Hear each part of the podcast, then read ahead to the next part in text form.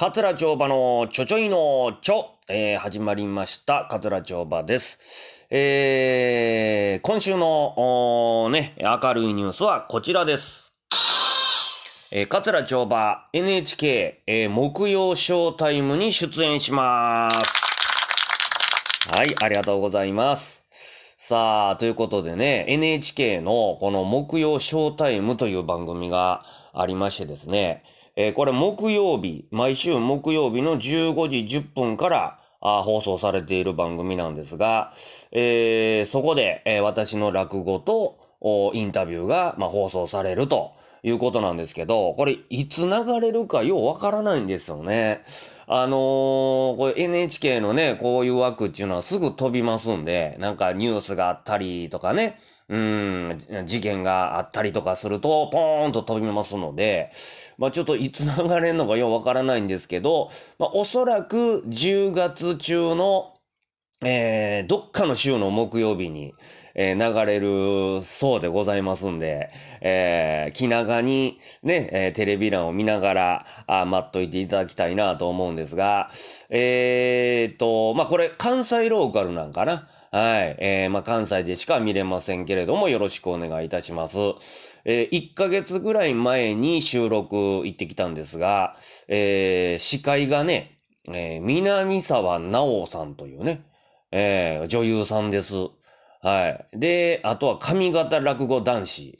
ね、これ、えー、団次郎とかね、青葉くんとか、ロショウとかね、えー、玄太、鶴田ですか？はい、このね、えー、ユニットですわ。あこれもが、まあ、司会してくれましてね。うん、まあ、やってきたんですけど、あのー、南沢直さんってね、もちろん知ってましたよ。あの、テレビでね、何度、何度かお見かけしましたし、えー、前から知ってますけど、まあ、正直ね、その、まあまあまあ、それは綺麗ですけど、まあ、ね、まあまあって思ってたんですよ。うん、それはやっぱり、その、ね、ね、他にも女優さんいっぱいいますから、うん、ね、うん、まあ、もうこの言うはもう一つは思ってたんですよ。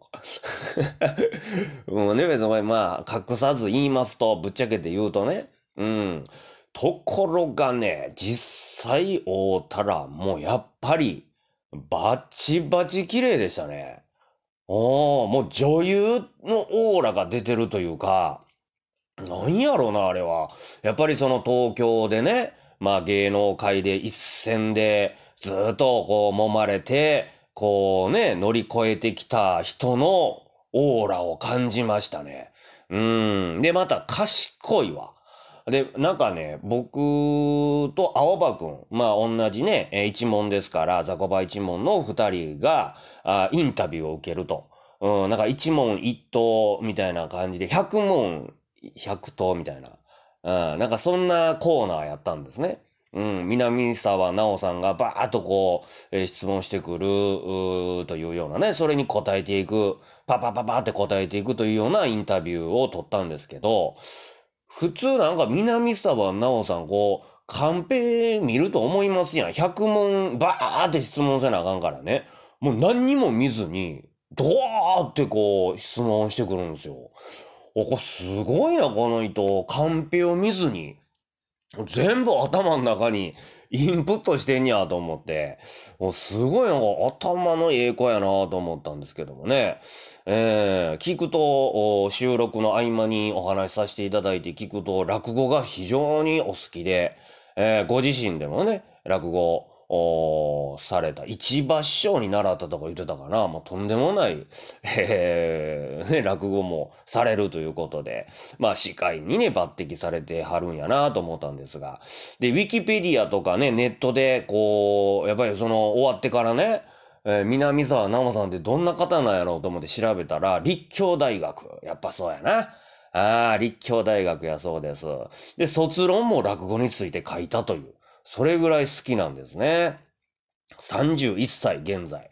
ええー、で、なんかこう、南沢直って打ったらなんか、オードリーの若林っていうのが出てくるんですけど、これは、これはあんまり触れん方がいいんでしょうね。多分ね。オードリーの若林っていうのが出てきますね。これは何やろな？な、なんなんでしょうね。あんまり言わん方が、ええー、と、あの、落語男子の人に言われました。はい。なんだこれね。うん。まあでもね、そら、人生生きてたらいろんなことありますよ。31歳やもん。そらね。ええー、そら、いろんなことありますよ。うん。オードリーの若林って出てきますね。なんかね。えー、これあんま触れへん方が、えー、そうでございます。はい。まあまあ、あ本当に、えすごい、え女優さんでございましたけどもね。あのー、僕ね、たまに、だからこういう感じで、えー、ほんまにたまに、あのー、大阪の NHK に、まあ収録で行かしてもらうんですけど、ほらね、これね、僕、まあ、今回は違ったんですけど、あのいっつもね、朝ドラの出てる、その大阪制作のね、朝ドラに出てる主演女優の方に会うんですよ。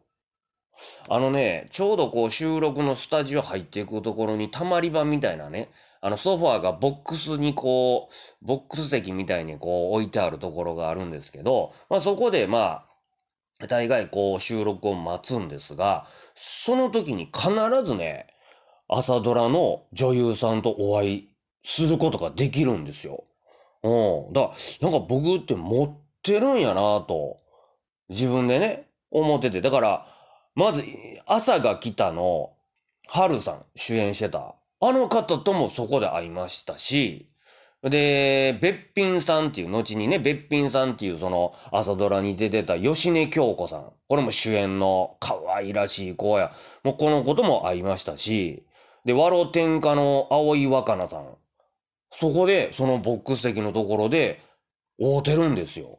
ほんで、まあちょっと喋らしてもうてね、いつも見てます、言うてね、えー、こう、なん、その三人ともこう挨拶させていただいて、うん。俺って、これ、たま、ほんまにたまに行くだけですよ。その NHK のね、BS に、あ、BK か。BK に行くだけやのに、毎回こないして主演女優と会うことができる。これすごいやっぱ俺って運持ってんやなと思ってたんですよ。ところがね、あのー、聞きますと、あのー、実はこれ伝統で、NHK の朝ドラの伝統で、あの、大阪制作の時だけなんですけど、その抜擢された女優さんって、楽屋を与えられないんですって。だから、その子の、言うたらみんなのたまり場が楽屋代わりになるんですって。これなんでかっていうと、やっぱり個室を与えてしまうとね、もうそこから出てこなくなると。